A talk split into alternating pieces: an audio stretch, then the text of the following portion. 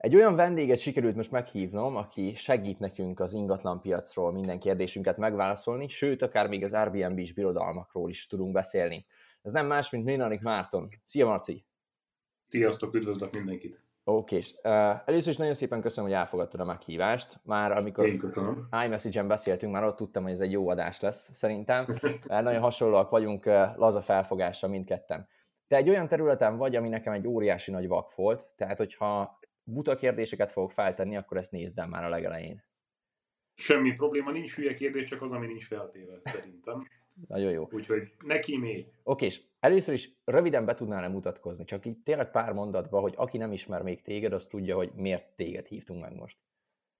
A nevem elég uh, egyedi és kimondhatatlan, tehát a Minárik Mártonba ugye beletörik a nyelvem nekem is sokszor, úgyhogy ezt azért kell sokszor ismételni, mert ugye viszonylag egyedi, tehát ezáltal megtalálható vagyok. Tehát ha valaki a nevemet be írja Google-ba, akkor elég sok helyen megtalál, 16 éve annak, hogy ingatlan kereskedő vagyok. Ugye újabban ingatlan specialistának apostrofálom magam, aminek az oka az az, hogy ugye mindenki tudni vél valamit az ingatlan közvetítőkről, és ez nagyrészt az, hogy az ingatlan közvetítő az egy köcsög. Na most én azért lettem ingatlan specialista, mert én egy teljesen másik köcsög vagyok, én nem olyan köcsög vagyok, mint az összes többi, ezért lettem én ingatlan specialista, hogy, hogy némileg megkülönböztessem magam, mert azt gondolom, hogy elég széles körű tudásom van erről a szakmáról, erről a piacról, ingatlan befektetőként is, illetve ingatlan bérbeadóként is működöm, és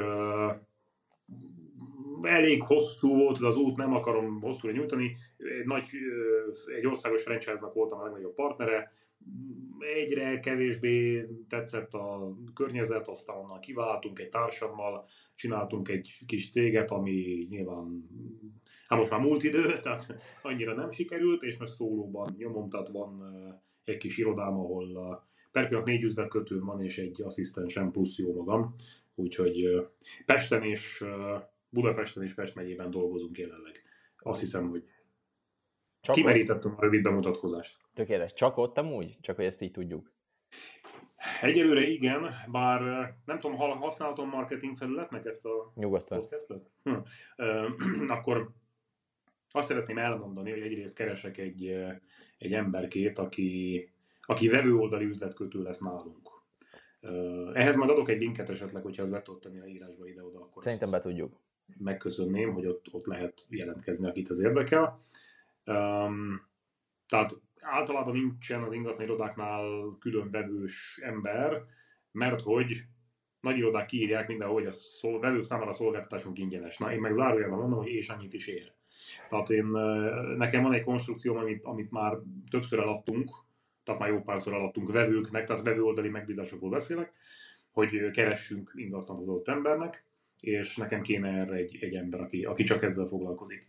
E, aztán e, éppen felmerült, per pillanat a kérdésedre válaszol, a Pesten és Pest megyében dolgozunk, de felmerült az, hogy én ismerek egy jó pár embert ebbe a szakmába, és, és e, igazából meg is keresnek az ország minden tájáról, hogy segítsünk ebben abban, viszont én nem tudok szétszakadni, mi nem tudunk szétszakadni. Tehát nekem az, hogy elmenni Győrbe meg vissza, az, az, az indokolatlanul rengeteg idő egy napomból is egyszerűen nem tudjuk vállalni senki sem a kollégáim. Viszont nagyon szívesen működnék együtt olyan tapasztalt ingatlan közvetítőkkel, mondjuk Győrbe, és ugye azt említettem, de nagyobb, nagyobb ö, ö, városokban, megyeszékhelyeken, akik, akik örülnének annak, hogyha mondjuk őt, őt lídelném, tehát ellátnám ügyfelekkel, cserébe nyilván számítanék némi kompenzációra. tehát ha valaki ezt hallja, és ez érdekli, akkor keressen meg, beszélgessünk róla. És írtam egy könyvet is, ha már itt tartunk. Na, azt viszont nem tudtam. www.ingatlanostudás.hu a cím, akit ez érdekel. Hát az elmúlt 16 évnek az eszenciája van oda leírva. Ingatlan tulajdonosoknak, akik eladást fontolgatnak, vásár, tehát vevőknek, akik vételt fontolgatnak egyaránt, jó lehet, mert pro és kontra van benne egy csomó minden, amit fel lehet használni alkunál vagy értéknövelésnél illetve nyilván ingatlan közvetítőknek is ajánlom, akik szeretnék ezt a munkát jobban végezni, és elégedettebb ügyfeleket gyártani, úgyhogy. Szuper. Na, ez volt a marketing blog. Ja, okay. még egy. Valakinek eladó, valakinek eladó ingatlan van Budapesten és Pest megyében, akkor fordulj hozzánk. Befejeztem. Szuper, királyság. Akkor most már azt tudjuk, hogy elég régóta vagy a szakmába, elég Igen. sok embert is ismersz. Mi volt a legnagyobb tanulságod ez alatt a 16 év alatt? A legnagyobb tanulság. Sokan felteszik azt a kérdést, hogy mikor vásárolj ingatlant, hogy most, most érdemes-e most lakás venni, vagy, vagy, vagy akkor most várjak a lakásvásárlással, vagy akkor mi legyen. A válasz erre az, hogy a legjobb időpont az ingatlan vásárlásra az tegnap volt. A második legjobb az meg most van. Majd jönni fognak a, a kommentek, hogy persze, köcsög ingatlanos, hazabeszél. Igen, egyrészt hazabeszélek. Másrészt kérdez meg bárkit, aki korábban ingatlant vásárolt, nem csak itt, a világban bárhol, hogy jól tette, hogy megvette 5 éve, 10 éve, 20 éve azt az ingatlant. Azt fogja mondani, hogy igen. Lehetnek olyan időszakok, mint a mostani, amikor éppen nem növekednek az ingatlanak, sőt, van, ahogy csökkennek. De ezek, ezek, ezek, ilyen, ezek ilyen rövid periódusok, és mivel a pénzünknek az értéke, az lehet itt káromkodni? Nyugodtan. A pénzünknek az értéke gyakorlatilag picsafüst, ezért semmi más funkciója nincs a rohadt pénznek, mint hogy képessé tegyen téged, tehát egy közvetítő szerepe van, képessé tesz téged arra, hogy, hogy megszerezzél olyan eszközöket, olyan reál eszközöket, mint például egy ingatlan, vagy egy osztalékfizető részvény, ami helyettet képes pénzt teremteni, és értéknövekedése is van. Szóval kicsit hosszan mondtam. Állíts le, hogyha túl hosszú. Ne, ne, ne, tökéletes. Csak itt már néztem a következő kérdést, mert most összeírtam magamnak párat, meg amit el is küldtem neked. Milyen területeken lehet elhelyezkedni az ingatlan piacon? Mert nekem ez így, így nagyon egy ilyen megfoghatatlan dolog. Vannak az ingatlan közvetítők, vannak az ingatlan irodák, de van olyan, aki csak kiadja a lakását. Így ezek próbáljunk már meg végigmenni rajta. Oké. Okay. Egy jó hosszú témát nyitottál meg, de igyekszem azért okay. fogni. Tehát emberek tömegei azt gondolják, hogy az ingatlan, hogy az anyai vettem egy lakást, kiadtam hosszú távon cső. Um, többek között ez annak az oka, hogy fejlett piacokon az ingatlan, hosszú távú ingatlan bérbadásból származó ö, jövedelmek, vagyis a, tehát a, a hozam, amit most a bérleti díjra gondolok hozam alatt elsősorban, ö, azok, azok, azoknak a mértéke folyamatosan csökken. Tehát, na még egyszer. Szóval, mivel ez egy, mivel ez egy fajék egyszerűségű vállalkozás vagy biznisz, yeah. hogy vettem egy ingatlant és kiadom, ugye ezért a fejlett gazdaságokban, amik hitellel vannak fűtve, azokban az országokban egyre többen fedezik ezt fel, ezért nyilván feltolják az ingatlanok árát, azzal nem tud lépést tartani a véleti díj, és ezért ezek a százalékok folyamatosan csökkennek. Magyarországon most ott tartunk, hogy az ökölszám eddig az volt, hogy 5 százalék bruttó hozam, az egy olyan, az egy olyan referencia. Tehát nem azt mondom, hogy ez jó, de ha mondjuk annyiért adtad ki a lakásodat, akkor nem adtad ki olyan nagyon szarul. Ez például Londonban, vagy Izraelben, vagy, vagy, vagy tehát olyan, olyan országokban, amik azért hogy mondjam, ö, ö, szerencsésebb történelmi fejlődésűek, mint Magyarország, ott ezek ilyen 2% környékén mozognak, ö, mert hogy ugye annyian törekednek tőkejövedelemre, hogy, hogy hát ennyire vannak feltornászva az árak, és nem tudja őket követni a, a bérleti Tehát ez, hogy vettem egy lakást, kiadom bérbe, ez a, ez a legfajék egyszerűbb dolog. Illetve ugye felmerül a kérdés, hogy 16%-os referencia hozamoknál, gondolok itt az államkötvényre, mi értelme van annak, hogy belevágsz egy olyan bizniszbe, ahol esetleg a bérlő nem fizet, lelép, ö, problémád van vele, leéli a kérót, fel kell újítani, stb. stb. Hát ugye nem sok értelme van. Ha csak azt hozzá nem veszük, hogy, ez inga, hogy egy ingatlannak azért van értéknövekedése is. Tehát ugye aki hosszú távra vesz, és mondjuk buy and hold szempontból tekint az ingatlanokra, az nyilván játszik egyrészt a bérletedíjra, másrészt a hosszú távú érték növekedésre, amire az elmúlt hosszú évek során azért lehetett mindig számítani. Nyilván nem jelenti azt, hogy mindig lehet, de azért de viszonylag nagy problémának kell történjen ahhoz, hogy ez ne így legyen. szóval mindjárt gondolkozhatsz abba, hogy ezt a bérbeadósítást egy kicsit másképp gondolod. Mondok erre egy-két példát. Airbnb, ezt ugye mindenki ismeri. Mostanra ott is szűkülnek a lehetőségek, és a 2015-ös 25%-os megtérülés ingatlan alapon hoz képest ott tartunk, hogy tehát ilyen 10-10% körül itt, ha sikerül kisajtolnod, az már nem rossz. Nyilván jelentősen szűkül a piac, marhára megugrottak az árak, egyébként itt nem állt meg az árnövekedés, tehát ahol Airbnb engedély van, hozzáteszem, ez egyre szűkebb terület a városban, ott nem állt meg egyelőre az áremelkedés. Másik kérdés, mi lesz akkor, ha esetleg itt is bevezetik, hogy mindössze 90 napra adhatok ki rövid távon az ingatlanodat, mert azért ez így, ez így, ez így látszik a horizonton, mert sok, sok helyen megcsinálták, hát abban a pillanatban nyek, tehát akkor már mindjárt nem lesz akkor a poén az Airbnb, mert most még azért ugye a hosszú távhoz képest még mindig a duplájától ki sajtolni. Dönthetsz úgy, hogy mondjuk a 60 millió forintomban megveszek egy lakást és kiadtam bérbe, hez képest mondjuk egy kicsit, kicsit nagyobb kockázatot vállalva és tőkeáttétet használva mindjárt ingatlan birodalmat építesz. Történetesen úgy, hogy a 60 milliót az nem csak egy lakásra költheted ám, mert ez sehol nincs leírva. Miért nem veszel belőle mondjuk három lakást? Mert akkor azt jelenti, hogy három darab 60 milliós ingatlannál, akkor neked darabonként 18 millió forint lesz a beugród, amit be kell fizetni. Marad egy kis pénzed az ilyen-olyan soft costokra, például ügyvédi díj, hitelfelvétel díja, mit tudom én. Tehát körülbelül kijön belőle a matematika. Nyilvánvalóan fel kell venned hozzá egy 120 millió forintos hitel összeget, ami ugye a legtöbb magyar embernek az júj, júj, júj, ne vegyél fel sose hitelt, ne hozzá senkinek de ember, ez az ingatlan, ez nem úgy hitel, hogy ezt eliszod a kocsmába, hanem ez úgy, hogy egy ingatlan van mögötte, ami ugye egy dolog értéke, aminek most megbeszéltük, hogy felfelé megy az értéke, és egyébként havi hozama van. Tehát hol van az leírva, hogy a, a hiteledet azt neked kell kifizetned. Miért nem fizetheti helyetted a bérlőd? Veszel három lakást, beleteszel három bérlőt, a három bérlőt kicsengeti szépen a hiteltörlesztődet. Igaz, hogy te nem keresed magad hülyére holnap ebből, de ha előre nézel 20 évre, és gondolsz arra, hogy mondjuk leszel nyugdíjas is valamikor, vagy mondjuk lesznek gyerekeid, akiknek kellene biztosítani ezt-azt, akkor ugye ez egy, ez, egy, ez egy olyan forgatókönyv, ami az idő így úgy is eltelik, tehát akkor is eltelik az idő, ha vakarászod a pöcsödet a kocsmapultot támasztva, vagy akkor is eltelik az idő, ha a bérlőit kifizetik neked a három ingatlan árát. Nem fedezi a bérleti díj a törlesztőt? Lehet, de 180 milliónyi ingatlan vagyonnál azt gondolom, hogy ha mondjuk 100-150 neked kell beletenni havonta, talán az kibírható.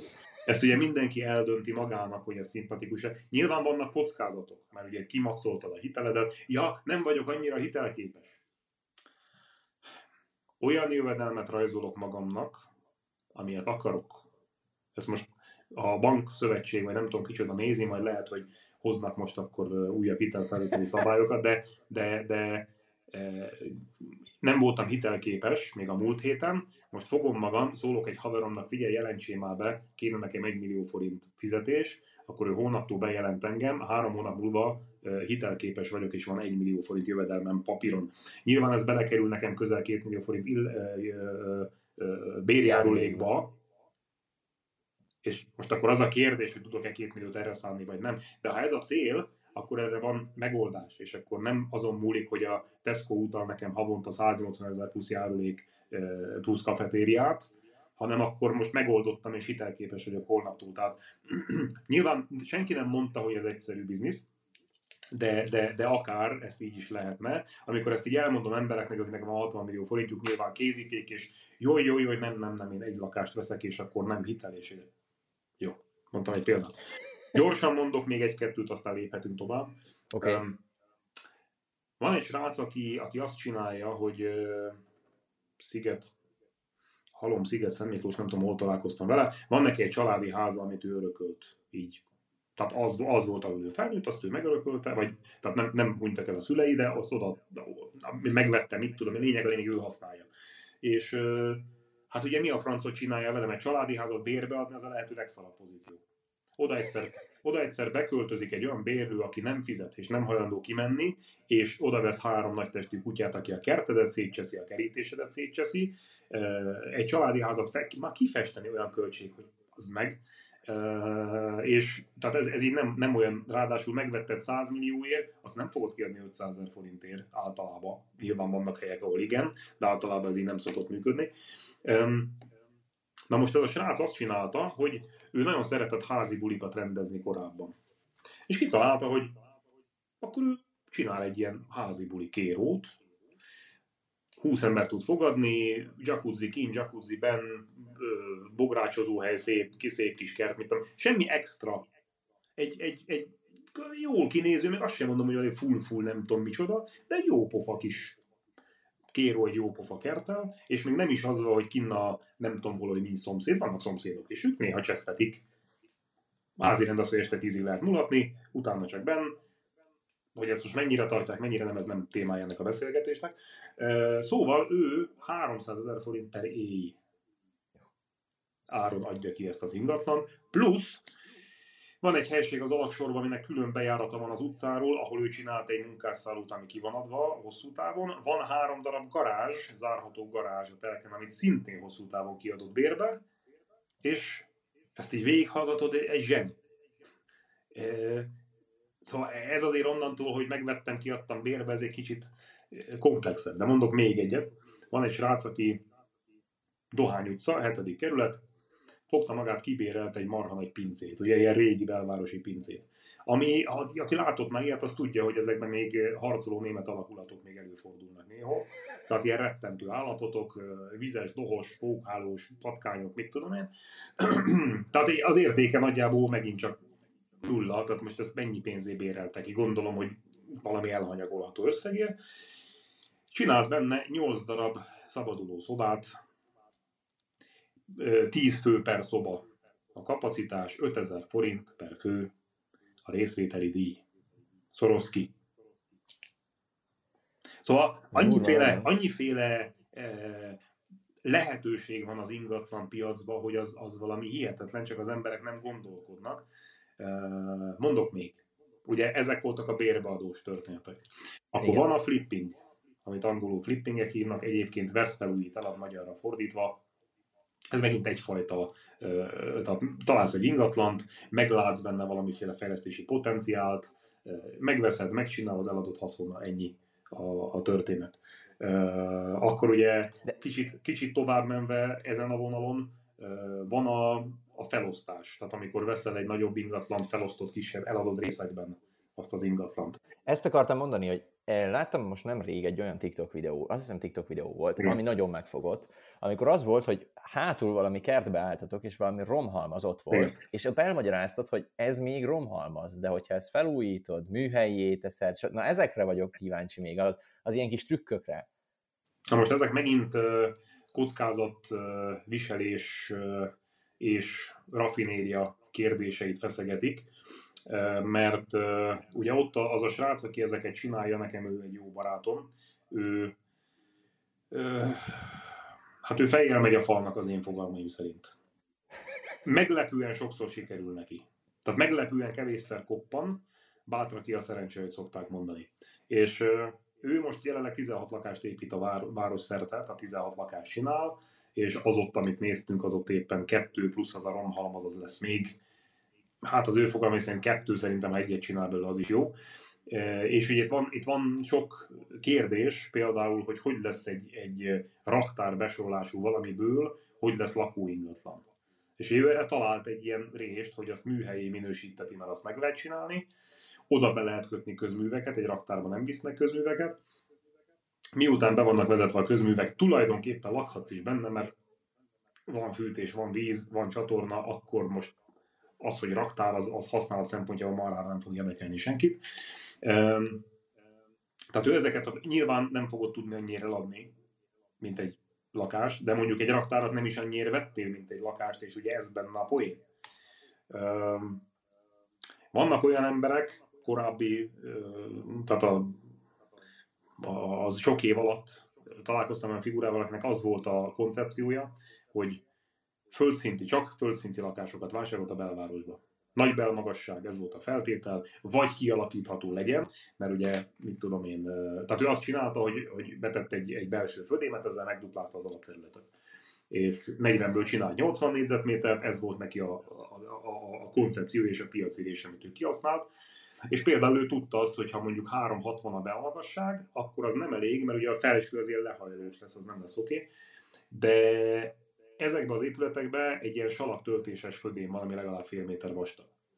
És akkor azt, hogyha fogod a földszinten elkezded kiásni, akkor ott még egy 20-30 centit te tudsz nyerni. Tehát a 360-as belmagasságnál már ugye egy 380-390 tudsz csinálni, ami viszont elég, mert abból meg tudod csinálni. Nyilván nem 2 méter 20-as embereknek fejlesztettő vagy építettő ingatlanokat. Szóval de ezeket, ezeket akkor tudod, az emberek azért nem csinálják ezt általában, mert, mert nem tudják, hogy hogy a francba fogjanak nekünk. És a, ezeknél az ingatlan fejlesztős történeteknél az a, az a gáz, hogy, hogy ez, ez azért egy tőkeigényes műfaj, zárójelben mondom, hogy nem feltétlenül muszáj a saját pénzedet használni, mert előfordult már, hogy emberek kölcsön kaptak mondjuk a banktól, vagy ismerőstől, vagy mit tudom én, és ugye nem mindegy, hogy 100 millió, 10 milliót csinálsz, az ugye 10 százalék, de mondjuk a 100 milliót valaki mástól kaptad, és te mondjuk összesen 10 milliót tettél hozzá, akkor a 10 millió nyereséged a 100 százalék, ha tudod követni, hogy most billegezheti ez a tőke áttét. Nyilván megint ott tartunk, hogy te ezt, ezt az emberek, mikor ilyen, ilyen 10, 100, 10, tehát ilyen, ilyen 50-100 milliós tételekről beszélgetünk, akkor ugye mindjárt kézíték, hú, az rengeteg pénz, mert mekkora kockázat. Igen, igen, ebben van kockázat, és, de minden vállalkozásban van kockázat. És amikor, amikor belevágsz egy ilyen felújítós projektbe, akkor az elsőn bukni fogsz. Tehát ezt, ezt jobb, ha elfogadod, hogy az első az a tanulópénz lesz. Most az, hogy 500 ezeret fogsz bukni, vagy 5 milliót, vagy mondjuk 10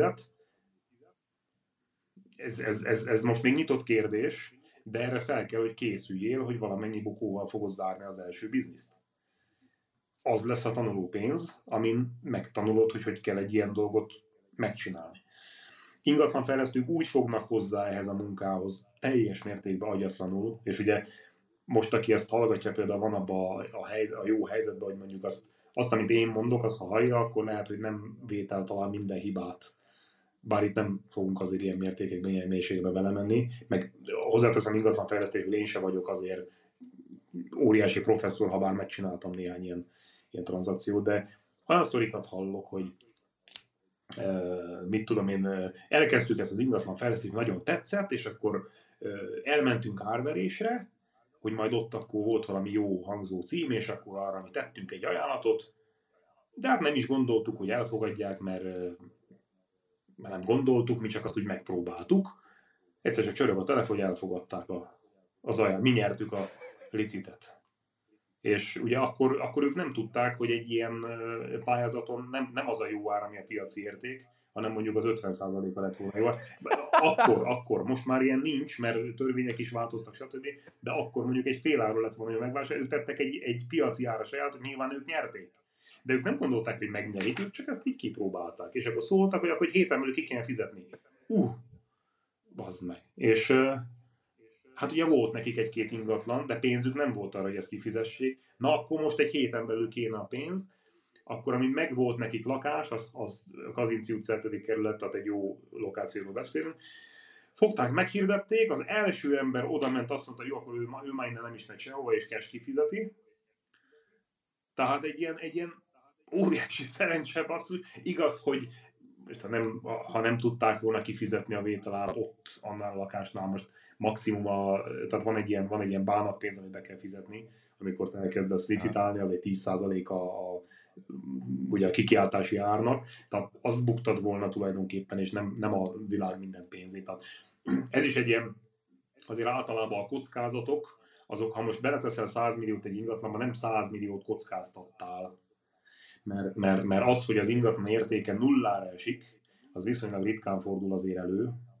Illetve amikor belemész egy ilyen dealbe, hogy akkor na, letettem a pénzt és azt ígértem, hogy megveszem, ha nem sikerül megvenned, akkor a foglalót bukod általában maximum.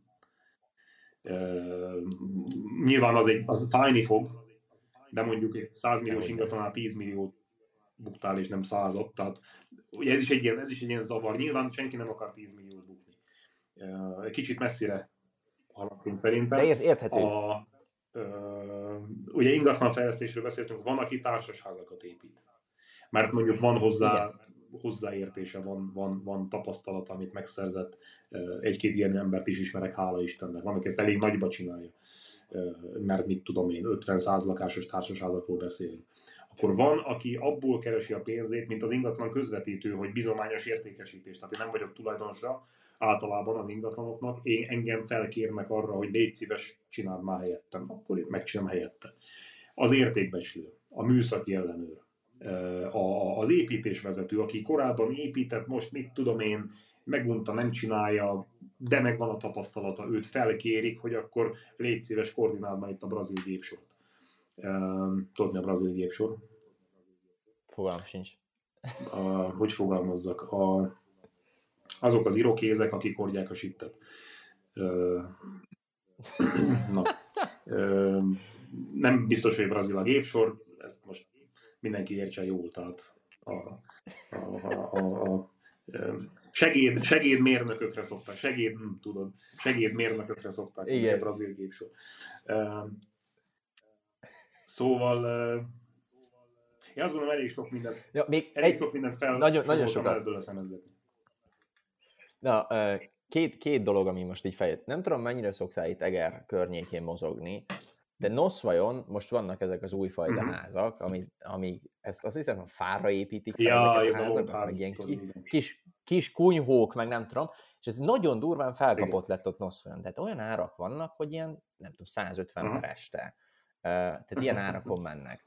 És ott, és ott most ez így nagyon felkapott lett, hogy mindenki a, a nagyanyjától örökölt házat megcsinálja ilyesmibe, ilyen kis kunyhó, és hogy így próbálja tovább vinni ezt. Szerinted ezek az ilyen felkapott trendek, ezek így meddig tartanak, vagy mi a mögöttes? Ennek a trendnek elég komoly hajtóereje van, mert ugye mit csinál a paraszt? Oda születik falura az erdő szélére, a hegytetőre, ahonnan gyönyörű panorámája van, és madarak csicseregnek, és jó a levegő, és a többi, és a többi. Ott szűk a cipő, beköltözik Budapestre egy kurva lakótelepre, ahol letol 20 évet, és elkezd hiányozni az erdőszéle, és ezek így, ezek így életutak és tendenciák, amiről beszélek, többek között így magamra is mutathatok, hogy ugyanezt csináltam. És akkor a paraszt visszavágyik az erdőszélére, és amikor van egy ilyen, ja, pénz meg ugye rengeteg van a rendszerben, mert a magyarnak sír a szája állandóan, hogy így nincs pénz, úgy nincs pénz. Van egy rossz hírem, lehet, hogy nálad nincs sok pénz. De Magyarországon kurva sok pénz van, azt higgyed el nekem, ha te épp egy olyan helyen laksz, vagy egy olyan környezetben, akkor hát sajnálom, és most megint nem akarok senkit megbántani, de nekem is szokták mondani így, a, a, mikor lemegyek otthon a kocsmába, ugye én Karancsajáról származom Nógrád megyéből, egy kis falu, lemegyek a kocsmába, és akkor így veregetik a valamit, oj, büszke vagyok rád, hogy te így kitörtél így innen ebből. Hát mert mondom, az meg lehet, hogy nem 20 éve a kocsmapultot kéne támasztani, azt akkor te is kitörtél volna, de egyébként meg azt se tudod, hogy én mit, meg hogy, meg, meg merre, meg nem mindegy, csak látod a pofámat a Youtube-on, és akkor azt hiszed, hogy... Szóval mire akartam kiugadni, nem tudom. Ez a, ez a lombházas, Itt, ez, ez, ez a lombházas téma, ez, ez nagyon megy. Én azt gondolom, hogy mivel a marketing vezérelt a, legalábbis a nyugati társadalom mindenféleképpen, ezért ha egy ilyen jól kinéző kis vikilót össze ütsz valahol szép helyen, az menni fog. Az árát nem fogja érni, tehát megépíted, az építési költséget nem fogod tudni realizálni belőle, legalábbis akkor nem, az építés bukó, viszont nagyon jó megtérülésekkel lehet üzemeltetni, tehát az ott mit tudom én, nem akarok hülyeséget mondani, három-négy év alatt ki tudja magát fizetni például. Mert nekem pont ezt mondták, tehát pont lent voltak pesti ismerőseim, és ők mondják, hogy ők nem ingatlanosok egyáltalán, de hogy szerintük ez azért jó, mert magukból indulnak ki, hogy Pesten güriznek egész nap, keresnek egy jó pénzt, és úgy vannak fel, hogy na most már ezt el akarok menni vidékre, ahol senki nincsen, senki nem lát, és ott vagyok itt öt napig, vagy három napig. A másik az, az, hogy a egyik ismerősömnek az apukája csinálta azt itt Egerbe, kíváncsi vagyok a véleményedre, hogy vett egy telket, ami szintén uh-huh. ilyen panorámás volt, rátettetett egy ilyen konténerházat, de abból is talán a legkisebbet, ami ilyen két, tehát egy, egy francia ágy, meg egy kanapé van benne, meg ugye konyha, fürdőszoba, stb. És kintre vett egy jacuzzit, és ezt így Airbnb-zteti, relatíve kevés pénzből. Az ilyenekről mit gondolsz? Hát a jacuzzi, meg a, tehát a panorámával kezdeném. Magyar embernek, tehát ugye úgy alakult, hogy ebb, ennek az országnak nincs egy normális hegy, tehát ebben az országban nincs egy normális hegy, nincs egy tengerpart, egy normális vízpart, jó a Balaton, oké, okay, meg van egy-két tó, de, de, de nincs egy tengerpart, óceán, semmi. Ezért magyar embernek, pláne Budapest embernek az, hogy ú, panoráma, attól így be kell rosálni, hogy az fú. Igaz, igaz, hogy sokkal jobb nézni egy, mit tudom én, egy szép domboldalt, vagy egy nem tudom, egy bármit, mint a szembe lévő panelházat, ezt tökéletesen aláírom. A jacuzzi az meg megint csak egy olyan, hogy nem, nekem nincs, nem is nagyon szeretnék azért, mert, mert szerintem akinek van, az a legtöbbször úgy néz ki, hogy megvettem, jó, villantom, majd egy év múlva többet nem töltöm fel, mert és akkor, mint, mint, a, mint a szobabicikli, tudod, az az ember megveszi és használja a szállítónak. Tipi. Viszont, ha valahova elmész, ahol nem, nem ott laksz, hanem ugye oda elmentél azért, mert ott neked jó kell magad érezni, akkor fogod használni a jacuzzit. Szóval ezek, ezek, ezek menő és ilyen fancy cuccok, nagyon jól lehet posztolni az Instára, a panorámába a vizéről, a mi, mi, micsodába, a jacuzziba, úgyhogy ezek, ezek a dolgok, ezek nagyon mennek, és mi magyarok olyanok vagyunk egy kicsit, mint, a, mint az arabok. Amikor elmész Dubájba, akkor ott látod, hogy, hogy ők, ők mivel, mivel nem régen még tevét tereltek, és ez volt a napi tevékenység, ezért ők nagyon akarnak villantani. Ezért V8, V12, Lamborghini, meg amit akarsz itt meg vagyunk hűítve ezzel a izével, ezzel a globális felmelegedés cirkusszal, hogy elektromos autó, szerinted milyen magasról szarják le az arabok, nem csak az arabok, mert ott nem arabok laknak már Dubájban, hanem ugye a lakosság 90% az bevándorló, szerinted milyen magasról szarnak erre az egész elektromos autós baromságra. És a baromságot most nem úgy értem, nyilván ennek van értelme. Értető. Szóval egy kicsit Értető. ilyenek vagyunk, úgyhogy ezek a, mentem fotózkodni az Instára, amíg Insta van, és nagyon úgy néz ki, addig hogy ez ilyen. még egy jó darabig lesz, addig ez menni fog. Oké, következő kérdés. Talán ez lesz az egyik legfontosabb, bár ez most jutott így eszembe. Mi van akkor, hogyha van egy fiatal, tegyük fel 18 éves, meghallgatja ezt a podcastet, és azt mondja, hogy na jó, én kurvára ingatlanozni akarok mik azok a lépcsők, amiken így végig lehet menni, hogy mondjuk csak felsorolok, hogy például valaki elmegy ilyen ingatlan közvetítőnek, utána saját iroda, utána stb. és a vége az, hogy már társasházakat épít. Tehát, hogy hogy lehet így ezen a ranglétrán? Hát ö, ugye a kettő az nem feltétlenül függ össze. Nyilván összekapcsolódik a két szakma. Az ingatlan közvetítés az azért jó kezdet, mert ö, nagyon alacsony a belépési korlát. Nagy az Isten állatkertje, de túl alacsony a kerítés, inkább így mondanám. Tehát most saját magamat és a szakmát tekézem, de minden hülye ingatlanosnak állt 2015 óta, akinek semmiféle papírja képesítése nincsen. Elnézést kérek a szakmabeliektől, akinek nem ingyen veszi magára. De, de az tény, hogy ebbe a szakmába azért, ha van egy kis szerencséd, meg egy kis affinitásod, akkor, akkor van egy internet kapcsolatod, egy, egy laptopod, egy telefonod, te hónaptól ingatlan közvetítő vagy rövidítettem kicsit, mert nyilván ettől azért kicsit bonyolultabb a dolog, de, de, de a technikai feltételek azok ezek.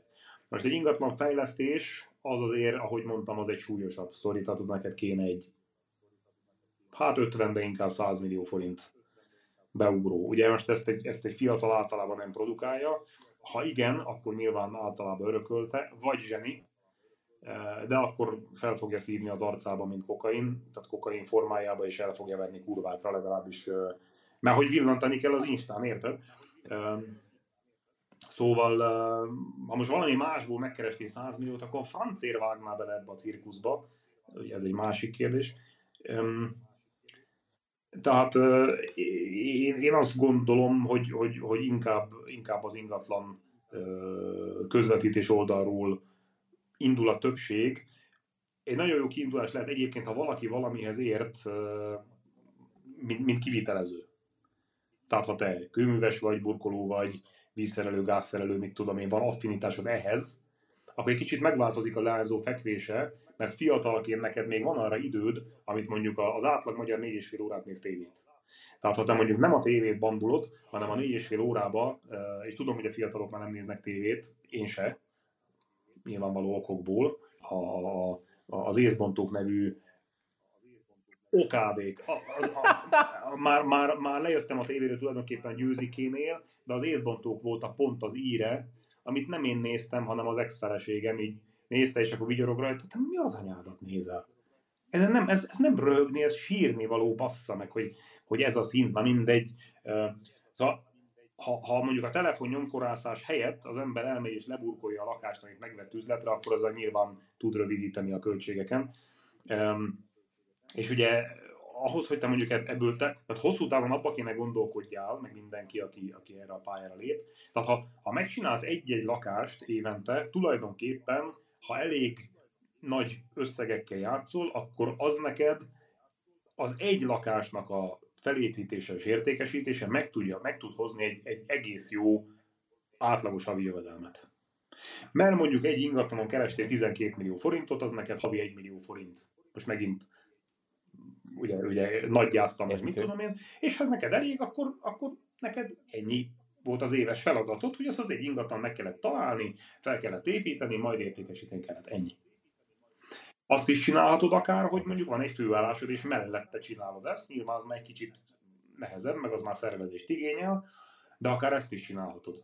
Én azt mondanám, hogy abba kéne gondolkodni mindenkinek, hogy ebből valamiféle céget fabrikál, és egy idő után mondjuk nem ő állott és burkolja fel a fürdőszobát, hanem mondjuk van arra ember, aki felburkolja a fürdőszobát, és én csak az üzlet részével foglalkozom.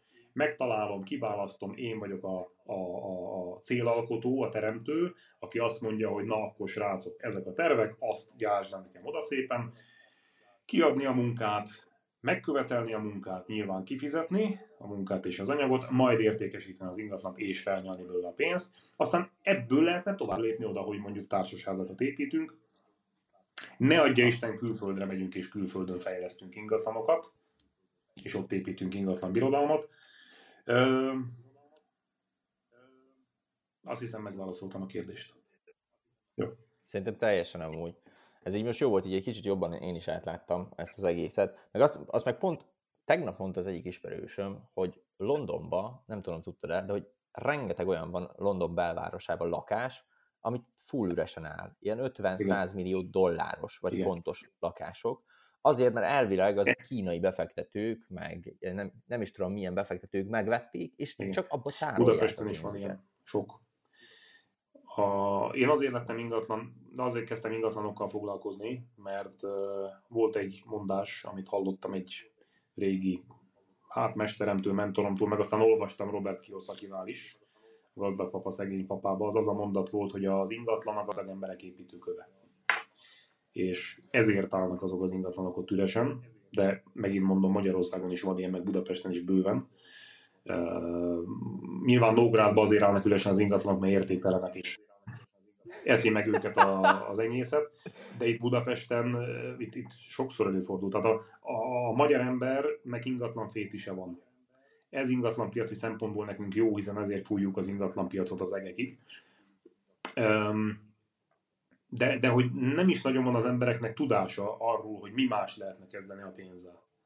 És az átlagembernek, sőt, tehát ha már neked van egy ingatlannyi pénzed, és azt, azt még be is fekteted, ingatlanba, akkor te már nem átlagember vagy tulajdonképpen.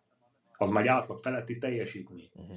És akkor már, már, már abban már bele sem menjünk, hogy a tőzsdén mondjuk miket lehetne csinálni, hogy mondjuk egy covered call opciós stratégia mit jelent és hogy működik, hogy, hogy a kriptópiacon hogy kell pénzt keresni, amit megjegyzem, az már nekem is magas, mert a kriptó tőzsde, meg az NFT, meg a faszom, az ugye nagy részt a vesztésről szól, és nem a nyerésről, nyilván lehet rajta pénzt csinálni de ott emberek 90%-a vérzik el. Csak ugye, ú, fancy, meg ú, kriptóval foglalkozom, és akkor mikor 60 ezerről 16 ezer, akkor hopp, na, az egy kicsit fájdalmas. Igen, itt megint az, megint az, hogy a kriptonál is nagyon sok kriptós ismerősöm van, és csak azok voltak, akik eh, úgymond meg tudtak maradni a saját normális életükön, akik már 60 ezernél is úgy vették, hogy tudták, hogy ebből valószínűleg visszaesés lesz, de hogy ő 10 vagy 15 évre veszi ezeket, és folyamat tök mindegy, hogy mennyi az ára, minden hónapban megvan, mennyi összegér veszi.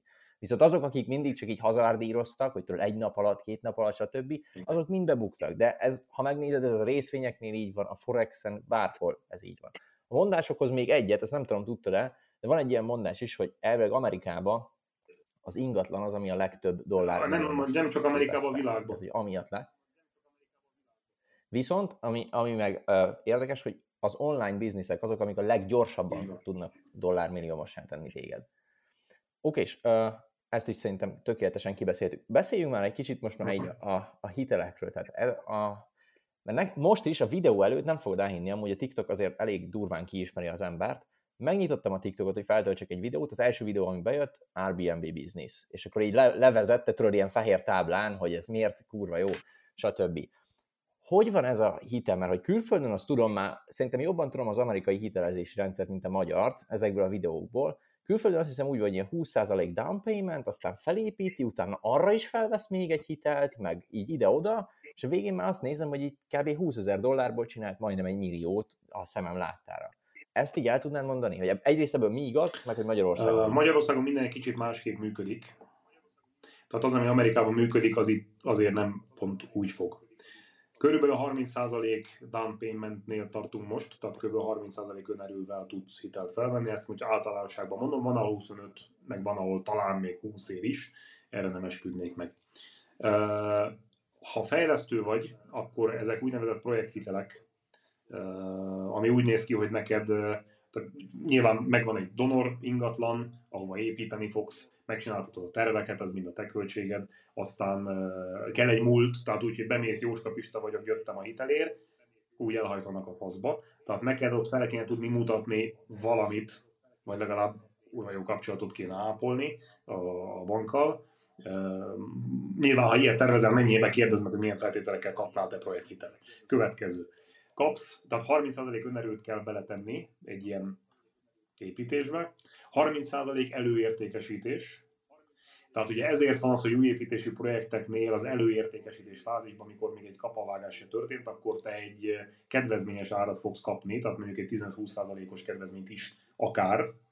Azért, mert ugye neki, már a fejlesztőnek produkálni kell egy bizonyos eladott százalékot, még mielőtt elkezdődik az építés, azért, hogy a bank finanszírozza őt. Uh-huh és akkor a maradék 30%-ot fogja adni a bank az egész sztorihoz. Tehát tulajdonképpen, ha elég tökös vagy, elég nagyba játszod, ezt meg tudod szervezni, ami nem kis feladat, de ha meg tudsz egy ilyet csinálni, akkor mindössze 30%-ból felépítesz egy elég kurva nagy valamit, és hogyha az egészen 20% a hasznod, tehát mondjuk az egész építésen 20%, abban, de csak 30%-ot kellett beletenned, 33-at, akkor ugye harmada a beszálló, tehát háromszoros a profitod, magyarul egy 60%-ot azért csak kaszálsz rajta. Szóval körülbelül ez, ez, ez működik Magyarországon is, úgy, hogy te, de, de mondom, tehát az átlagember odáig jut, hogy jó, jó, jó, ne, ne vegyünk fel hitelt, mert az, az nagyon rossz dolog, ne tartozzál senkinek, úgyhogy van egy kis pénzem, abból egy darab ingatlant veszek. Na. Ö, ami nagyon fontos különbség, és nem teljesen ide tartozik, de Magyar Bank nem fog finanszírozni például külföldi ingatlan vásárlást. Ami egy teljesen érthetetlen dolog annak tükrében, hogy az angol bank, a német bank, a nem tudom milyen, tehát a, megint csak a nálunk szerencsésebb történelmi fejlődési országok tudtommal, ha te elmész Tenerife-re például, és azt mondod, hogy itt szeretnék venni egy ingatlant, akkor kedves angol bank finanszírozol engem, azt fogja mondani, hogy küldj egy pár fotót meg alaprajzot, azt oké, okay, mehet. A magyarban nem, mert az beláthatatlan kockázat. Ezért az angol turisták felvásárolták Tenerifét, a magyarnak meg itt fel kell számolni mindent, az összes ingatlant és minden egyebet, vagy Jennynek kell, vagy Jennynek kell lenni, és akkor tud Tenerifén vásárolni. Hát aki az ingatlan, azért a város, meg az ország, ezt az angol tudja, mert ő a világot irányította valaha, hát a magyar ő kevésbé tudja ezt. De hála, hála, tehát a, a hitel is egy kétélű dolog, mert hála Istennek van, és ugye babaváró csok, stb. stb. ezek, ezek mind-mind egyrésztről lehetőséget biztosítottak rengeteg embernek, hogy ingatlanhoz jusson, másrészt persze feltolták az egekbe az ingatlanok árát. Tehát valamit valamiért ingyen ebéd nincsen, ahogy szokták mondani. Szóval két élő fegyver ma. Egyrésztről jó, másrésztről meg vannak ennek az árnyoldalai, mert mostantól fogva vegyél ingatlan hitel nélkül Budapesten. Nem nagyon fog menni. Ez lehetetlen, de erre majd mindjárt visszatérünk. Ide még csak annyi a hitelekhez, hogy nekem pont van egy ismerősöm, nálam idősebb, nem tudom, hogy 45 körül lehet kb. Ő csinálta azt, hogy ő Ausztriába vett fel hitelt, és Hallstatt környékén vett egy ilyen, hát szállodának mondják, Igen. ez de tudod, azok az igazi osztrák az szállodák, hogy szerintem egy ilyen rohadt nagy ház, és akkor abban van nem tudom én. Igen, igen, szerint nem tudom, még nem voltam ott, ha ezt hallgatja, akkor előre is elnézést tőle, de hogy ő csinált ezt, és ő azt mondta, hogy kb. ilyen, ilyen 10-20%-os down payment volt, és öt lapot kellett aláírnia, és kész. Megint másabb a történet akkor, ha mondjuk te dollárba vagy euróba keresed a pénzed, és mondjuk az Európai Unió gazdasági ereje, vagy az amerikai állam gazdasági ereje áll mögötted és az ingatlan piac mögött.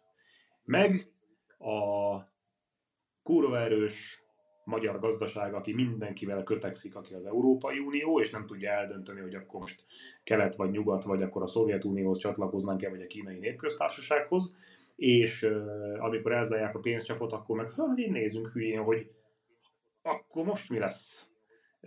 Szóval az egyáltalán nem mindegy, ezért nyilván egy, egy euró alapú gazdaságban egy euró alapú jövedelmet sokkal szívesebben finanszírozni, tehát egy, mondjuk egy, egy, oszt, egy Ausztriából származó jövedelmet sokkal szívesebben finanszíroz egy osztrák bank, mint egy magyar. Megint mondom a Tenerifei példát, mert nemrég jöttem haza, és készül a Tenerifei videó, hogy nemrég még azt mondta a spanyol bank, hogy magyar vagy? Hmm, jó, akkor bizonyos feltételekkel adok neked egy, nem, nem 70%-ot, de mondjuk 50-et, 40-et, mit tudom.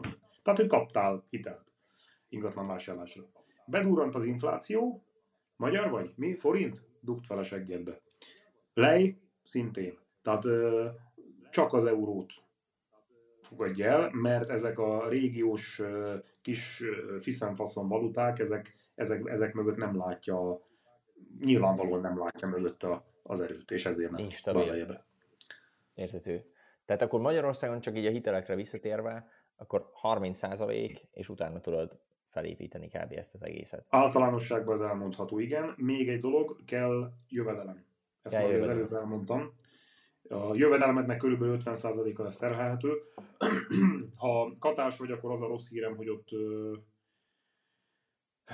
azt hiszem, hogy a teljes jövedelmedet beszorozzák 0,6-tal, tehát mondjuk kerestél 1 milliót havonta, az 600 ezer, és annak a felét. Nem biztos, hogy pontosat mondtam de nagyjából alapszabály szerint az 50%-át terhelheted a fizetésednek. Tehát ez a kettő lesz a fő mérőszám, ezen kívül van még egy csomó minden apróság. De és az mit jelent, hogy, or... mit jelent, hogy terhelhetem? Tehát még keresek Azt jelenti, hogy a törlesztő részleted az nem lehet magasabb, tehát mondjuk keresel 1 millió forintot, Igen? akkor 500 ezer forintnál nem lehet magasabb a havi törlesztőd. Ah, tehát ez a két szűk keresztmetszet van, az, hogy mennyi önerőd van, meg hogy mennyi a jövedelmed, ami, ami, ami meg fogja szabni a maximális törlesztő mértékét. Oké, fúra érthető, így már. A következő kérdés az az, hogy mi van azzal, vagy ez Amerikában volt, hogy felvesz hitelt, felépíti a lakást, és utána a lakásra is felvesz hitelt még, és tovább nyomja. Tehát ez, ez, én, ez az én felfogásom szerint ez nem egy ilyen lufi, amit így, így fújódik folyamatosan? Az. Ez a subprime válság, ugye 2008-as válságot hívták subprime válságnak, ez, ez annak az alapja volt, hogy uh, ugye ment az ingatlanpiac úgy, hogy az előző években ment, és uh, hát ugye a hitel biznisz az egy kurva nagy biznisz. Tehát az egy másik üzletág, ami az ingatlan bizniszhez kapcsolódik, de az egy külön üzlet. És azt csinálták a bankárok, hogy megvetted az ingatlant, mondjuk 100 ezer dollár, most mondtam egy számot. Igen. Megvetted, kifizet, a bank behitelezte neked, és akkor te ott laktál benne, és akkor örültél neki. Eltelt egy-két év, 50%-ot felment az ingatlan értéke. Már 150 ezer dollárt ér, felhívott téged a bankárot, hogy figyelj, te három évvel ezelőtt felvetted azt a hitelt, ennyit ment fel az ingatlan értéke, 50 ezer dollárt, most annak is mit tudom én, a 70%-át te fel tudod venni hitelbe. Kell? Ha hogy neki, már miből veszek? Veszek még a lapos tévét, meg elmegyünk akkor nyaralni a nem tudom hova, Kubába, és akkor ott villantjuk a lóvét, meg megveszünk a Mustangot, meg a franc tudja.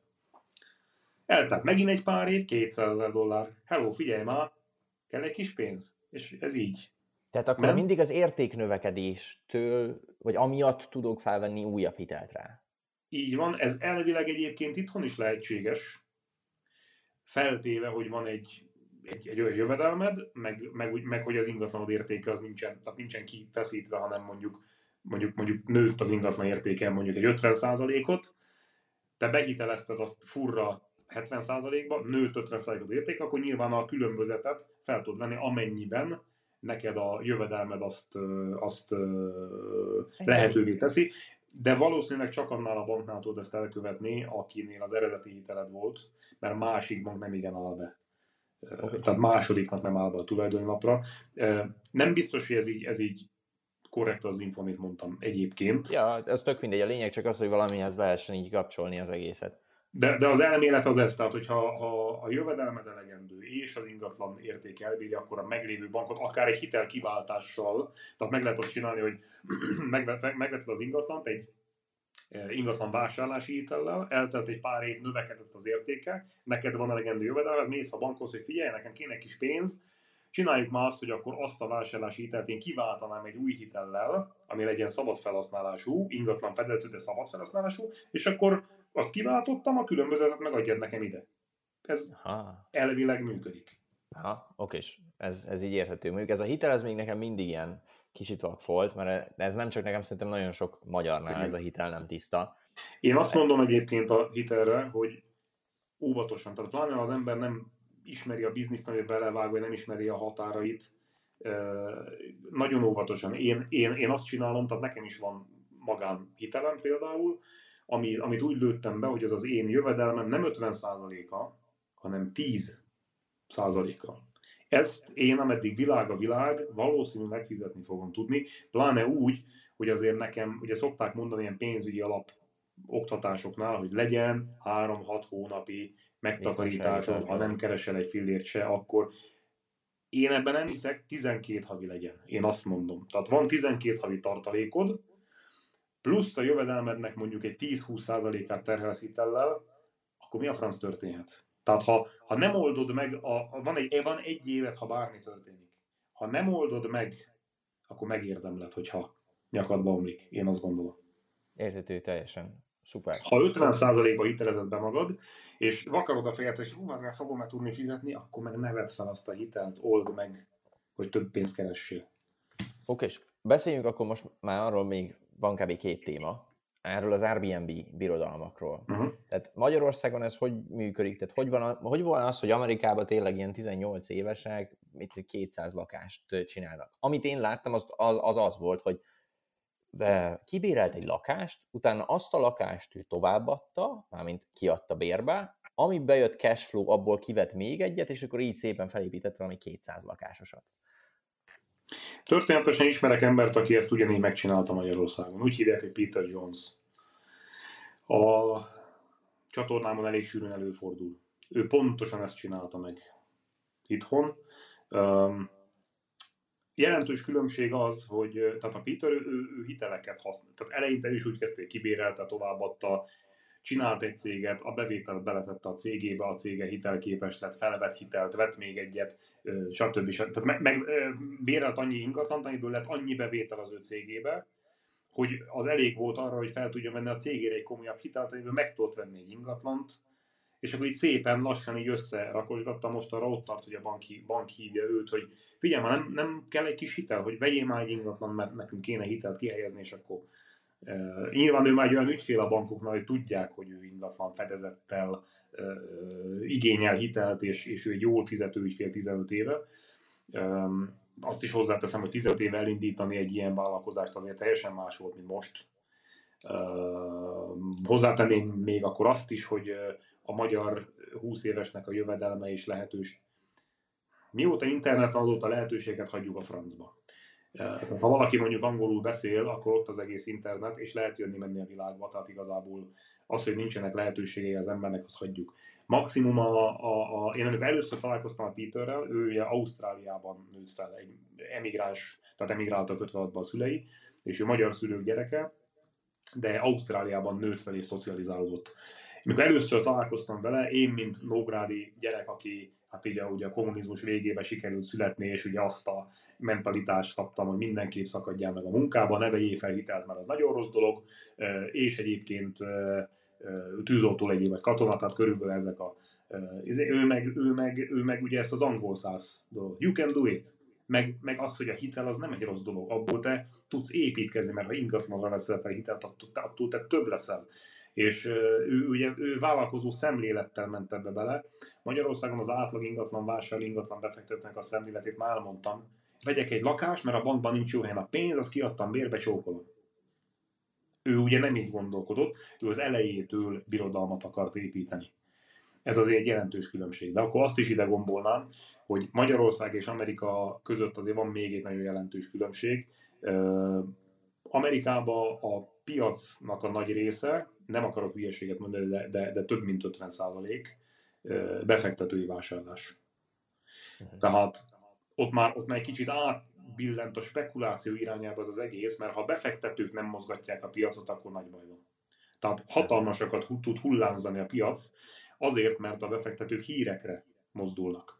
Tehát nem az, nem az veri, veri fel a, az ingatlanoknak az árát, hogy hogy, vagy, vagy mit inkább fordítva mondom, most az történt nemrég, nem az veri le az ingatlanok árát, hogy bejelentik, hogy új, meg fogják emelni a kamatokat. Az éppen, hogy felveri, mert aki nem vett fel hitelt, még eddig az, hogy akkor gyerünk gyorsan, gyorsan, most vegyünk fel hitelt, meg, meg akkor most vegyünk még ingatlan, mert most még olcsó a hitel. Tehát, ahogy bemondják a rossz hírt, az nem lefele mozdítja az árakat, hanem pont, hogy felfelé mozdítja az árakat.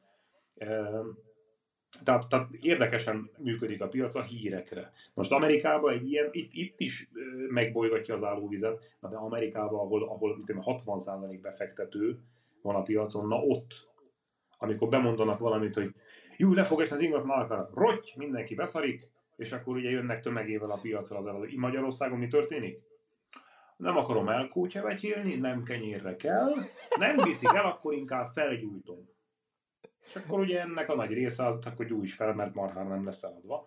Ez ugye most tartunk itt, mert feleződött a, a tranzakciószám az ingatlan piacon, tavaly ilyenkor 12 ezer tranzakció történt egy évben, most 6 ezernél járunk, és körülbelül ötszöröződött, ötszöröződött a kínálat. Tehát egy adott lokációban volt 10 darab eladó lakás, most van 50.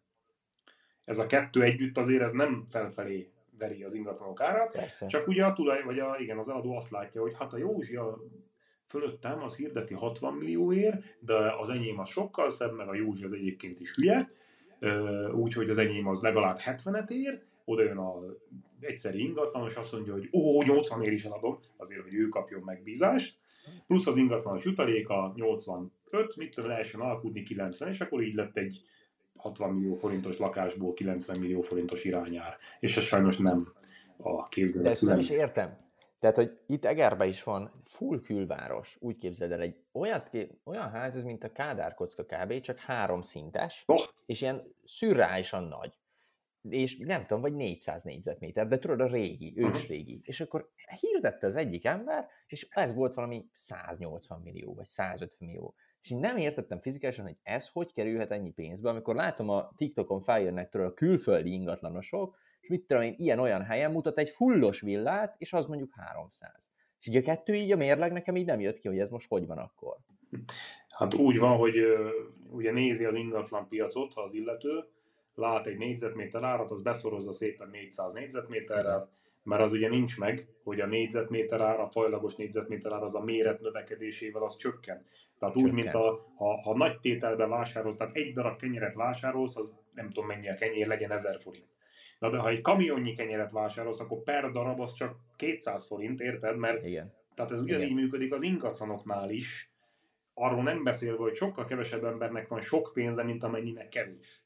Tehát ez nem, nem tud, nem, ha az átlag négyzetméter ár 1 millió, akkor a, akkor a, a, a, a 30 négyzetméter, ahol mondjuk Airbnb engedés van, az tud másfél milliót, egy átlagos, mit tudom, 60 négyzetméter az tudja az 1 milliót, a 400 négyzetméter az meg tudja 600 ezret, mert, mert, mert, mert így, így, működik a, így működnek az árak, így működik a piac. A külföldi történetre meg annyit, hogy mi magyarok itt azt gondoljuk, hogy itt mi vagyunk a, Kárpát-medencébe a kultúrát hordozó nép és Nagy Magyarország és osztava, és mindenki hülye, aki nem magyarul beszél, de ez nyilván nem így van. Tehát az, hogy egy, egy 8 milliárdos világban te egy olyan nyelvet beszélsz, amit 15 millió értenek összesen, az te beszélhetné Navajo nyelven is akár. És ugye ez, ez a nézőpontot is bekorlátozza, tehát a magyar ember az így ebbe a csöves 93 ezer négyzetkilométerbe képes gondolkodni. Ugye ezért lehet az, hogy mondjuk van olyan, aki nehogy Isten még meg is veszi ilyen 180 milliós nagy förmedvényt, mert ugye ő nem nézi meg a mit tudom én, a külföldi ingatlant, vagy ha mégis néző, elképzelni se tudja azt, hogy ő esetleg oda megy. Egyszerűen azért, mert, mert magyarok vagyunk, és, és, és a gondolkodásnak a korlátai azok, azok, azok ezek körülbelül. Most nyilván tisztelet a kivételnek. Nyilván, ha valami irreális, és ezen a mostani piacon rengeteg irreálisan árazott ingatlant látunk, az nem lesz szaladva. Jó sokáig nem lesz szaladva. Oké, és kettő kér, ilyen rövid témán van még, utána meg a végén ilyen gyors kérdések majd. Okay. Az első, erre csak egy ilyen egymondatos válasz, hogy szerinted akkor most, ha egy fiatal el akarja kezdeni ezt az Airbnb birodalmat felépíteni, a mostani helyzetbe meg tudja ezt valósítani, vagy már nem annyira? Kurvára kösse fel a gatyáját, mert nyilván 2005-ben nem gondoltuk volna, hogy idáig emelkedik a piac, de azért, azért egy olyan, egy olyan trend van, amikor így felfele mutat minden egy ilyenbe belekezdeni, az sokkal más a pozíció, mint egy olyan trendbe, amikor hát itt valahol kurva magasan vagyunk, és itt az infláció, nincs EU-s pénz, itt a háború, mit tudom én. Ja, és ugye az se a hanyagoltó körülmény, hogy a, a, a városok Európában, világban egyébként így hoznak folyamatos korlátozásokat az Airbnb ellen. Tehát, hogy ebbe a pillanatban én belevágnék én Airbnb birodalom felépítésébe nagyon vakarnám a fülemtövét, ha csak úgy nem, hogy valami, valami olyan alternatív lehetőséget is kigondolnék, ha nem Airbnb, akkor mi, mert azért vannak alternatívák. Tehát okay. például a Peter úgy hidalta át a Covidot, hogy neki, neki van 50 darab saját ingatlana, meg kezel most 130 vagy 140, fogalmam sincs, hogy jól tart. Tehát ő úgy vészelt át a Covidot, hogy vannak olyan kontaktjai, akik, tehát jönnek ide Budapestre sokan filmeket forgatni. És a filmesek, hogy hogy szerezte meg ezt a kontaktot, ne kérdezd meg, de, de ha most utána mész, meg tudod szerezni. Vannak üzleti reggeli klubok, vannak ismerőseid, mit tudom én, 6-8 készfogáson keresztül a miniszterelnökig elérsz, ha akarsz, tehát ezt azért ki lehet ezeket alakítani. Nem mondtam, hogy könnyen, meg ha kocsmapultot támasztod valahol Nógrádba, akkor nyilván ez egy beláthatatlan dolog. Aztán ugye vannak neki nagy cégek, tehát például a Vodafone, akinek amikor ide jönnek neki ilyen, ilyen management tagok, akkor, akkor, akkor nem kérdés, hogy hol szállnak meg, mert Peter, figyelj már, akkor kéne 8 lakás, oda jönne, mit tudom én, 8 család, akkor mit tudom én, van rá havi 1 millió forint. Most mondtam már fejenként már családonként. Most csak mondtam irreális számokat direkt, de nem az van, hogy 150 ezer forintét kell kiadnod hosszú távra, hanem az van, hogy jön bele valaki, aki mondjuk annak a háromszorosát hajlandó kifizetni, mert mondjuk csak három hónapra jön, és akkor ezt te felárazhatod neki, hogy na. Szóval nagyon fel kéne kötni a gatyát jelen helyzetben, egy nagyon kompetitív piacra kell belépni, ha valaki Airbnb-be gondolkodik, és ahogy mondtam, alternatív felhasználási módokat találnék ki már a nulladik ponton, mert az Airbnb most még megy, és tételezzük fel, hogy mondjuk nem fogják a most meglévő engedélyeket visszavonni, de hát ugye volt már itt kommunizmus, meg volt már itt pengő, meg mit tudom, és sok minden volt már itt. Ez azért nem reális, viszont az, hogy elő vagy utóbb mondjuk hoznak egy olyan szabályozást, hogy csak 90 napig adhatok ki rövid távra az ingatlanat, az így benne van a pakliba és akkor viszont ki kell találni a maradék 9 hónapban mi a francot fogsz csinálni. Szuper, ez tökéletesen megválaszolta. És ez az utolsó ilyen téma, amit megnyitnék, mm, egyre több olyan ember, aki szoktam olyanokkal szerencsére beszélgetni, akik jóval okosabbak nálam, és jó előrébb tartanak. És szinte mindegyikük kivétel nélkül azt mondja, hogy ha értékmegőrzés a cél, akkor arany, ezüst, bitcoin és föld, tehát fizikális földbe fektetni. Én, én most erről kérdeznélek téged, hogy mit látsz ebből a, nem tudom, hogy termőföld ez, vagy csak föld, parcella, vagy ilyenek, ebben menjünk le bele egy kicsit. Tényleg csak egy három perc. Oké. Okay. A föld egy nagyon érdekes dolog, mert uh, ugye egy stratégiai ágazathoz kell, történetesen az élelmiszer uh, előállításhoz, és Magyarországon már marha drágák a földek, de még mindig lehet hozzájutni. Van egy kontaktom, aki, aki, aki ezzel foglalkozik, és, és ővel akarok egy interjút csinálni. Még nem csináltam meg sajnos, de épp ma már nem fogom felhívni, de holnap fel fogom hívni, hogy erről akarok én is többet tudni, mert ez, ez szerintem egy, egy, egy, egy méltatlanul elefeledett uh, része a, a, az ingatlan portfóliónak. Uh, támogatásokat lehet rá igényelni. Magyarország szinten, tehát támogatja az állam, ha neked műveletű földjeid vannak. Kiadhatod bérművelésbe. De te magad berendezkedhetsz termelésre. Uh, nyilván nem úgy, hogy kimész nagymamáddal kapálni, mert ugye az nem fog működni, mert ugye itt sok hektárba szokás gondolkodni, 50-60 hektár, aztán nem kapálod meg, az biztos, tehát neked az gépesíteni kell, arra komoly vállalkozást kell építeni. Um, és ugye a kommunizmusban ezek, ezek a földek, ezek felettek aprózva, tehát ilyen kis parcell, én is jártam még tököt kapálni, meg kukoricát címerezni, meg kukoricát törni, franc tudja, és halára dolgoztuk magunkat. Ez nyilván nem megy. Tehát, tehát ha földbe gondolkodik az ember, azt gondolom, hogy, hogy ott, ott, ott, ott azért össze kell szedni egy jó pár hektárt, és nagyba, és akkor úgy kiadni bérművelésbe, vagy úgy építeni rá egy gazdaságot, de ez egy nagyon érdekes téma, és, és szerintem nagyon izgalmas. Megint más kérdés az, hogyha valakinek mondjuk már van egy alap vagyon a jövedelme, és azt mondja, hogy én veszek egy hektárt mondjuk Vas megyébe, vagy a franc tudja, és akkor levonulok oda, berendezkedek önellátásra, azt csókolok. Tehát ez, egy, ez megint egy másik vonal, aki ilyen minimálba képzeli el az életét, nyilván ez is egy szegmens, és, és, és tök jól működhet. Ha pénzkeresésről van szó, akkor azt gondolom, hogy ezt, ezt nagyba. A, a földárak is felfelé mentek elég durvisztikusan, és azt gondolom, ez nem is fog megállni. Mert a földnek ugye megvan az a tulajdonsága, hogy egyrészt véges, bár az ingatlan kínálat is véges, de az ingatlan kínálat építhető. A föld az nem reprodukálható, annyi van, amennyi van. Tehát ha te föld tulajdonos tudsz lenni, az alapvetően egy kurva jó pozíció áll. Aztán ami ilyen, ilyen, ilyen különleges típus, és uh, így eszembe jut az erdő. Pont ezt akartam mondani, hogy ezt nem tudom, tudtad de hogy Bill Gates elvileg mostán két milliárd dollárért vásárolt magának erdőt Amerikában. Hát, igen, ugye Bill Gates mit csinál, vagy mit nem csinál, azt gondolom, mi szintünkön teljesen marha mindegy. Ha csak nem atombombát fejlesztés pont kinézi magának Budapestet, mert akkor ugye azt hiszem, hogy Egernek is oda fog baszni, teljesen mindegy. Igen.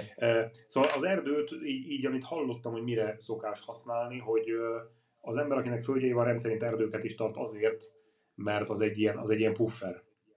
Tehát amikor, amikor mit tudom én, mondjuk van egy szarabb év, amikor nincs ennyi termés, vagy nincs ennyi bevétel egyébként valami miatt, fogod az erdődet, letermeled, eladod tűzifának, vagy ha esetleg bútornak jó, mert olyan fád van, nem tudom, hogy ez hogy működik, de fogod magad a faanyagot, el tudod adni, és egyébként nem kér enni. Tehát már most, ha nem számoljuk a falopásokat, meg mit tudom én, akkor, akkor ugye nem kér enni, az ott van. És ott, ott kér. A, még egy szegmens, ami nagyon érdekes, nem értek hozzá sajnos, az a vadászat. Tehát a vadgazdaság, vadászat, ez, ez, ez nagyon menő ám, mert ugye két komoly klub van, ahogy mondani szokták, Magyarországon az egyik a vitorlázás, Balaton Adria, a másik a vadászat. Tehát ez egy nagyon érdekes téma, mert ez úgy alakult ki, hogy itt az arisztokraták vadáztak, és ebben nagyon sok pénz van. Eger környékén is, Nógrádban is. Tehát ha valaki ebbe bele tud így mászni, nyilván én nem értek hozzá sajnos. De, de, de ez így feltett szándékom, hogy ezt tanulmányozni fogom. Tehát, hogy rövidre zárjam, az a föld kérdés számomra nagy részt ismeretlen, szerintem nagyon nagy fantázia van benne, sajnos nem értek hozzá annyira, hogy erről többet mondjak. Ha majd esetleg megcsináltad az ismerősöddel ezt a podcastet, utána csinálhatunk egy podcastet, amiben okay. ezt átbeszéljük. Oké, és akkor nem tudom mennyi időd van még, de körülbelül még egy 5 perc. Annyi, annyi még simán, nekem fél hétre van egy találkozom. Ah, jó, vég, vég, végérünk addig. Uh, igazából csak annyi, hogy minden podcast végén szoktam mostanában ilyen villámkérdéseket uh-huh. feldobni, ami kb. ilyen uh-huh. egymondatos válaszok kellenek. Annyi csak, hogy ezek olyan kérdések, amin el is gondolkodhatnál, de ami először eszedbe jut, így, okay. így azt bombázd be. Oké, és ki volt az az ember, akitől a legtöbbet tanultál eddig? Uh, úgy hívják, hogy Magyar Robert. Még 2005-ben a 101 Sikerakadémia. Egy érdekes egy szituáció volt, mert nem, ez a sikeroktató dolog az akkoriban nem volt, és szerintem ő volt az első, és az alapokat azt hiszem, hogy ő ültette belém, az, hogy az ingatlan gazdag emberek építőköve, az, hogy ha el akarsz érni valamit az életedbe, akkor tanulj meg eladni, a tőzsdét, a bizniszt, tehát nagyon, nagyon sok ilyen alapgondolatot ő ültetett el bennem, úgyhogy nem hiszem, hogy hallgatja, de ha igen, akkor ezúton is köszönöm. Még Magyarul úgy hívják, 101 Sikerakadémia. Az én korosztályomból sokan, siker. itt Budapesten sokan így üzleti körökből jártunk oda Ismerik. sokan. Szuper. Következő kérdés. Mondtad, hogy olvastad a Robert kiyosaki a könyveit. Ha bármilyen könyvet választhatnál, akkor melyik lenne a kedvenc könyved és miért? A kedvenc könyvem az egy sorozat, és nem üzleti. A Stephen King, a Setét Torony, az egy hét könyvből álló sorozat. Nagyon tetszik a világ, amit leír, és nagyon tehát ez, ez, a, ez a western és a, és a skifi közötti ilyen hibrid valami, szerintem marha jó a, a történet. Volt ebből film, de egy ilyen csöves másfél órát tudtak bele csinálni, még szar volt. Ez egy hét könyvből álló sorozat, én már kétszer elolvastam. Nekem az, egy, nekem, nekem az, az, az a kedvencem. Szuper. Ezt még nem olvastam, de majd megnézek mindenképpen. Oké, és nem tudom, szoktál, mondtad, hogy nem szoktál nem. tévézni egyáltalán, de sorozatokat esetleg szoktál nézni? Szoktam, és most nem leszek PC, mert az LMBTQ szarság engem marhára irritál. Nem azért, mert bajom van a melegekkel, vagy bárkivel. Okay. De ne tolják az arcom. Tudjuk. Ezért Ugyanez... jövök le a sorozatokról, igen. És mi a kedvenc, vagy mi volt a kedvenc? Ez könnyű kérdés, mert a trónok harca. Ú, uh, az nagyon jó, azt én is nagyon szeretem. Oké, és uh, már csak kettő kérdés maradt. Az egyik az az, hogy sokan erre azt válaszolják amúgy, hogy semmit, de hogyha egy dolgot meg kéne változtatni az életedbe, akkor mi az, amit másképpen csinálnál? Uh...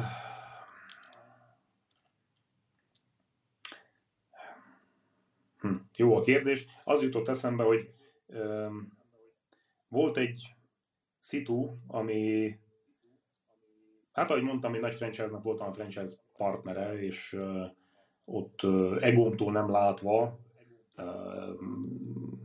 felrúgtam ott a franchise szerződésemet, és ebből hosszú vitatkozások sora következett. Én, én azt mondom, hogy ez biztos, hogy másképp csinálnám, mert ennek a vitatkozásnak nagyon sokat tanultam belőle, de az ég egy világon sem értelme nem volt.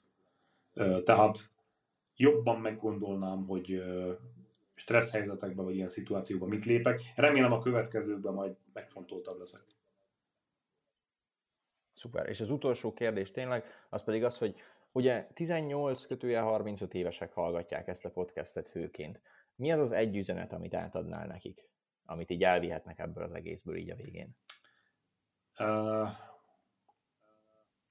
van egy mondás, amit a Donald Trumpnak valamelyik könyvében olvastam, ugye, hogy őről mit gondolunk, így az elnöksége tekintetében azt most tegyük zárójába, de minden esetre egy nagyon komoly üzletemberről beszélünk.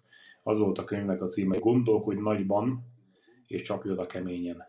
Azért ez, mert a magyarnak, és magamból indulok ki, akinek nem inge, ne vegye magára, de, de az, hogy, az, hogy te, mi, mi, mi, magyarok vagyunk, és mi voltunk az utolsó csatlós, meg Trianon, meg vesztes világháborúk, meg török hódoltság, meg ezért, uh, balsorsak itt régen tép, ez egy ilyen, ez egy ilyen uh,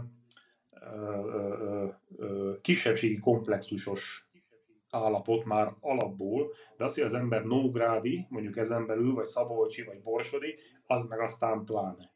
Holott semmiféle szégyenkezni valónk nincsen, tehát egészen nyugodtan gondolhatnánk nagyot, mert hogy marhára meg tudjuk csinálni egyébként. Nagyon szuper. Szerintem egy eszméletlenül király podcast volt, hogyha valaki ebből nem kapott értéket, akkor magára vessen szerintem. Még annyi csak, hogy hol tudnak téged megtalálni azok, akiknek szimpatikus volt és néznék a tartalmaidat. www.minarikmárton.hu ez a weboldalam. A Google-ba, ha beírjátok a nevemet, amit feltételezek, mert valahol kiírsz, mert Mlinarik, Mlinarik, tehát van ott egy elbetű, ugye, ami amit én is el szoktam harapni, akkor a YouTube-on is megtaláltok ugyanezen a néven, de ha beírjátok, hogy ingatlan specialista, szerintem az is engem fog kidobni. A könyvem www.ingatlanostudás.hu, az egy egyszerűbb dolog. TikTokon szintén, Minarik Márton ingatlan specialista. Facebookon szintén, tehát eléggé széles körbe vagyok megtalálható, de hogyha üzenetet akartok nekem írni, ne adj Isten, eladó ingatlanotok van, vagy vásárolnátok, akkor a minarikmárton.hu-n van egy, egy ír nekem fül, ha ott írsz nekem, akkor az, az megérkezik hozzánk. Elképzelhető, hogy nem én veszem fel a telefont, mert nem egyedül dolgozom és egy céget üzemeltetek, de ez ne akasszon meg senkit, próbálom úgy megválasztani a kollégáimat, hogy hozzám hasonló attitűddel álljanak az ügyfelekhez és a üzlethez. Szuper. Marci, nagyon szépen köszönöm, hogy ránk szented ezt az időt, és hogy ennyi értéket tudtunk adni. Remélem, hogy nem ez volt az utolsó adás. Én is remélem. Köszönöm szépen. Sziasztok! Sziasztok!